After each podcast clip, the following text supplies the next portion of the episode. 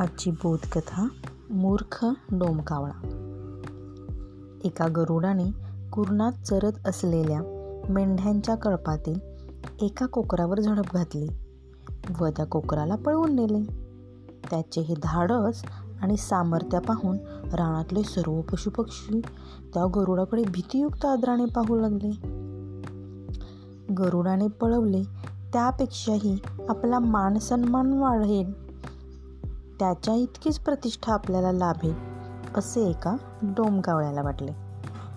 त्यासाठी त्या डोमकावळ्याने नजर ठेवून एका मोठ्या थोराड अशा कोकराच्या पाठीवर बसून त्याला उचलण्याचा प्रयत्न केला.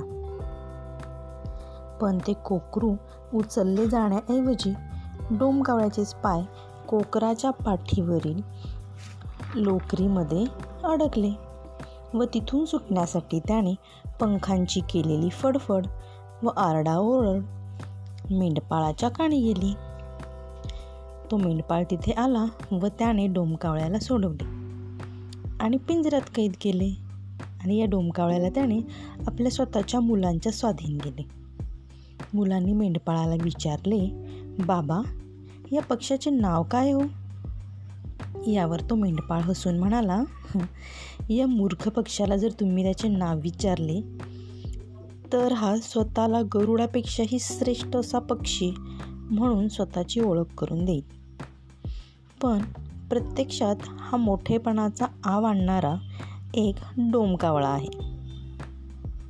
तात्पर्य काही लोकांना मोठेपणाचा आव आणण्याची प्रचंड सवय असते. यामध्ये त्यांनी कितीही जरी मोठेपणाचे सोंग घेतले तरी इतर सुज्ञ लोक हे त्याची पात्रता जाणून असतात.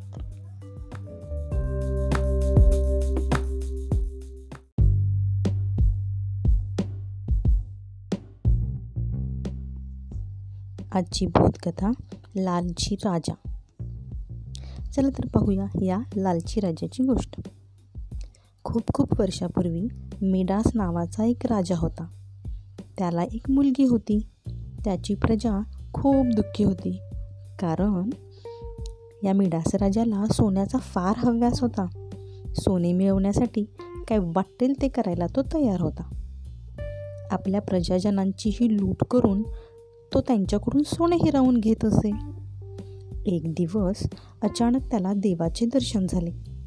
देवाने त्याला सांगितले तू सोन्याचा हव्यास सोडून दे. त्याने तूही दुःखी होशील आणि तुझी प्रजाही दुःखी होईल. पण मिडास राजाने हे ऐकले नाही. तो देवाला म्हणाला मला असे वरदान दे की मी ज्या वस्तूला स्पर्श करेन ती सोन्याची होईल. देवाने पुन्हा पुन्हा राजाला धोक्याचा इशारा दिला पण राजाचा हट्ट कायम होता. तेव्हा देवाने तसा वर राजाला दिला आणि तो अदृश्य झाला. दिवसभर मिडास राजा घरातल्या प्रत्येक वस्तूला स्पर्श करून सोने बनवण्यात मग्न होता. त्याला ना तहाणीची शुद्ध होती ना भुकेची आठवण राहिली.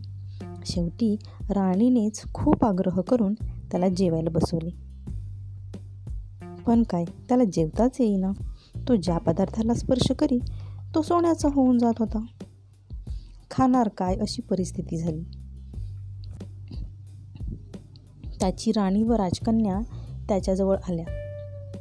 पण मिडास राजाने स्पर्श केल्याबरोबर त्या दोघींचेही सोन्यात रूपांतर सोन्याच्या पुतळ्यात रूपांतर झाले.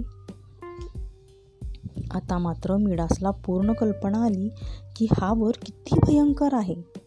भुकेने आणि प्रियजनांच्या विरहाच्या दुःखाने मिडास राजा वेडापिसा होऊन गेला.